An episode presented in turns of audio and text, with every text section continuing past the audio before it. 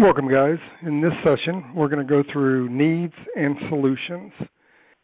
Of course, when we're talking about needs, we're talking about from the prospect's point of view. And when we're talking about solutions, we're talking about what the prospect is willing to buy, what they're willing to spend their money on, and what they're willing to spend their money on today.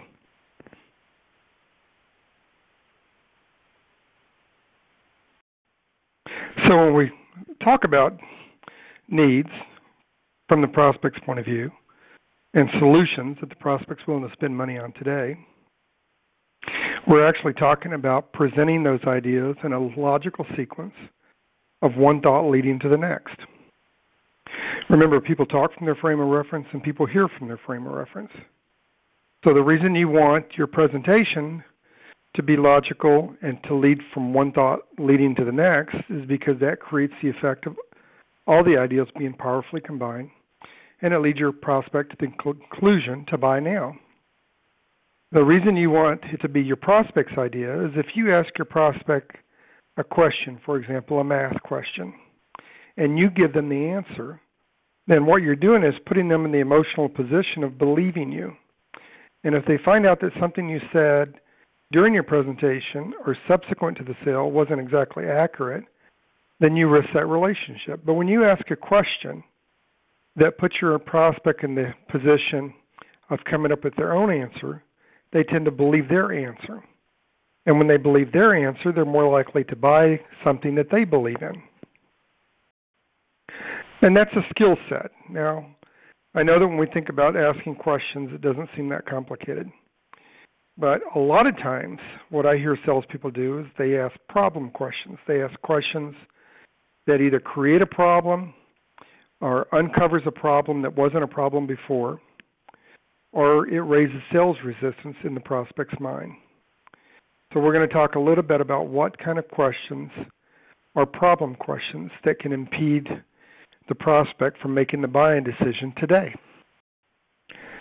Some of those problem questions are questions that do not ask for immediate action. The questions phrase in a way that leads the prospect to believe that you don't expect them to do anything right now. For example, is there anything else you'd like to know? Have I made everything clear? Now do you have a good understanding? Can I leave a brochure with you to look over? When did you want to get started? All those things should have been taken care of during the pre qualification. And you do, would never want to ask a question like, Can I leave a brochure? which gives the prospect the impression that you don't expect them to do business with you. Those kind of questions raise doubts in your prospect's mind. I always equate it back to the doctor. You don't feel well, you go to a Dr. A, you describe your symptoms. Dr. A tells you, I know what's wrong with you. You can have this medication, or you can have this medication, or you can have this medication, or you can have this medication. Which doctor you have more confidence in? Dr. A, or you go to Dr. B. Dr. B examines you. You tell him what your symptoms are, and he says, "Okay, I know what's wrong with you." He writes a prescription, hands it to you, says, "Fill this prescription. Take it twice a day for 10 days and come back and see me." But which doctor do you have more confidence in? Most people have more most confidence in Dr. B. And why is that? Well, it's because he diagnosed the problem and prescribed the solution you want to make sure that you avoid questions that does not leave the impression that you have the ability to prescribe the solution or that you don't expect them to make a buying decision or do something today. Now, in order to do this, in order to be able to ask these questions, we do have to focus on the relationships we develop with prospects. I always give this example, and I think of the health insurance agents that I've worked with over the years that ask all these health questions. For example, you're walking down the mall, a, a middle aged lady's walking towards you, and as she approaches the other side of you as you're crossing each other, you step over to her and say, Excuse me, how much do you weigh? What medication are you on? Would you ever think of doing that? Well, of course not. But so many times, salespeople are on the phone with a prospect for a minute and 10 seconds, and they're asking questions they haven't earned the right to ask yet. But we have to pay attention to the relationship. We have to look at what the process is in building that relationship that will allow that prospect to feel like that the buying decision is theirs and the solution that you're helping them design is a solution that they're willing to pay for today. Now, I will tell you that selling includes both objective facts and subjective impressions. You know, people buy on, on emotion, but they're moved to action by logic. And my experience is that prospects will do business with someone that they like. And you, it's important to take enough time in the beginning, during the meet and greet and the warm up, and the pre qualifications to lay that foundation.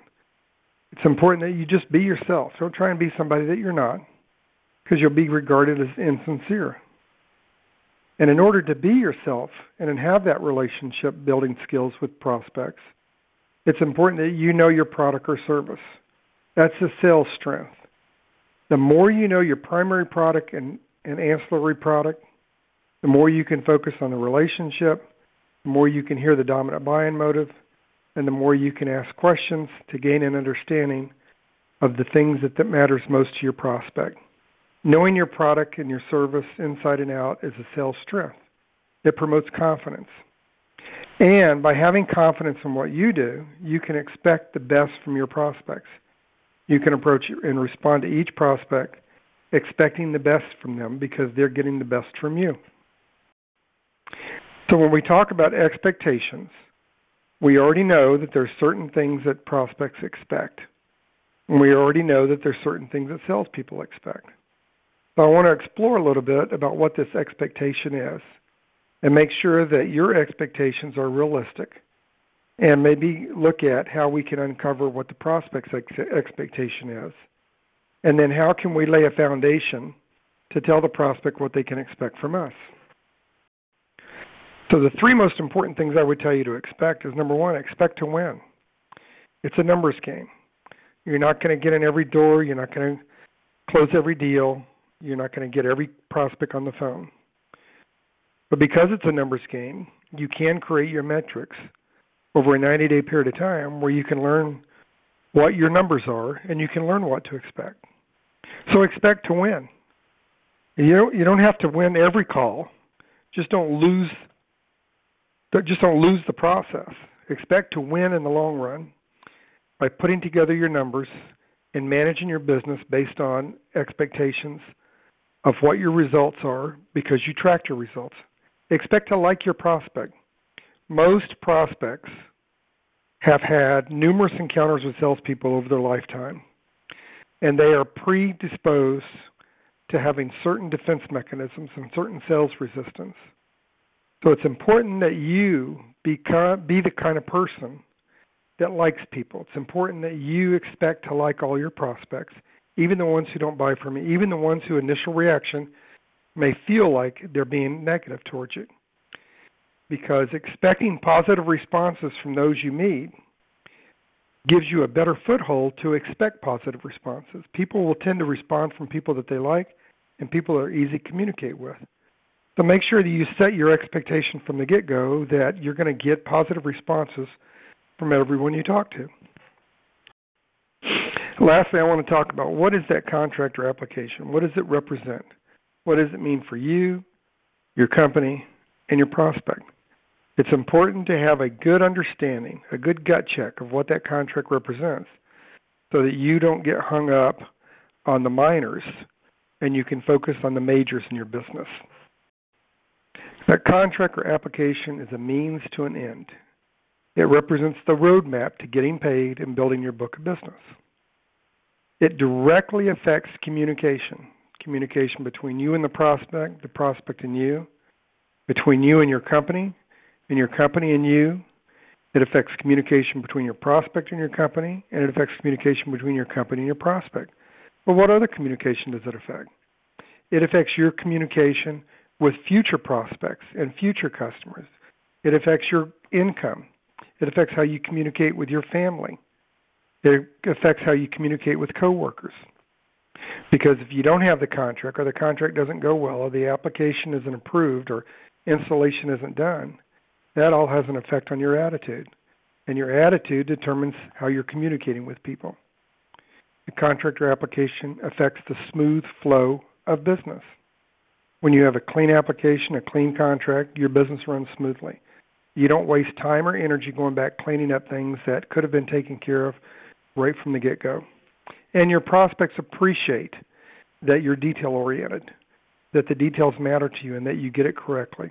If you feel like you have to rush through a contract application because the prospect might change their mind, might be not be the right fit anyway. You probably shouldn't be writing the business.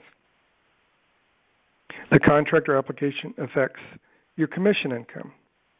It affects your commission income because it outlines the specific product or service the prospect's buying, at what price, what the terms are, and it affects when and how you get paid because if the contract is clean and everything goes well, if the application is clean and everything's approved, and the installation or the delivery or the service takes place in a timely manner, then you can count on when your income is going to come in.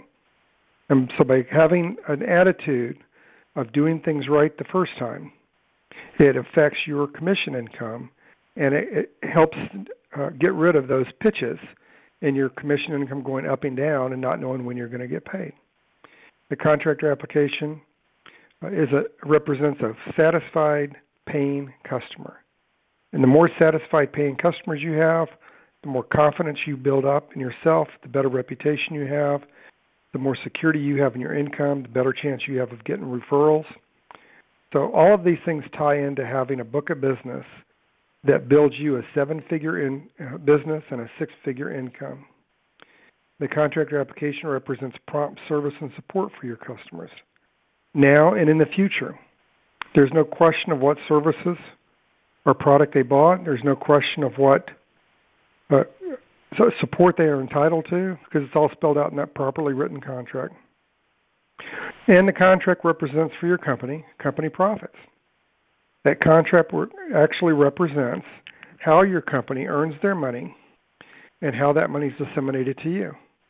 So whether you work for yourself or you're working for someone else on a commission basis or a salary plus commission or whatever you're getting paid, you're still operating your own business. You have to think of the company profits as your profits. So that contract affects your company profits, which affects your long term business. That contract or application could be the culmination of an effort that's extended over a long period of time. Maybe your sales process is long. Maybe you have two or three or four meetings before you can close a deal. Maybe you've done direct mail uh, and phone calls. Maybe you've gone out two or three times on presentations.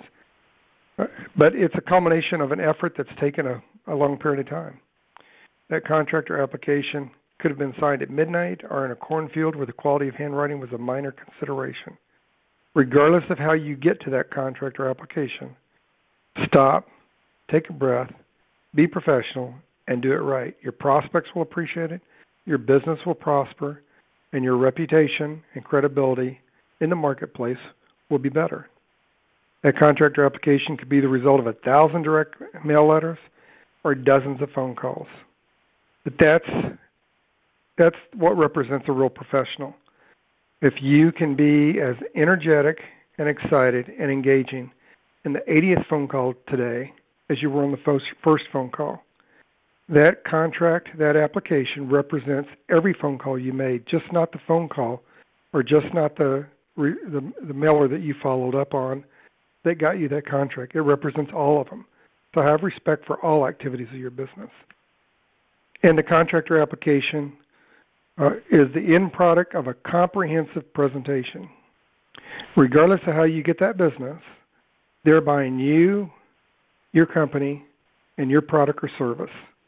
That's who the prospect is buying.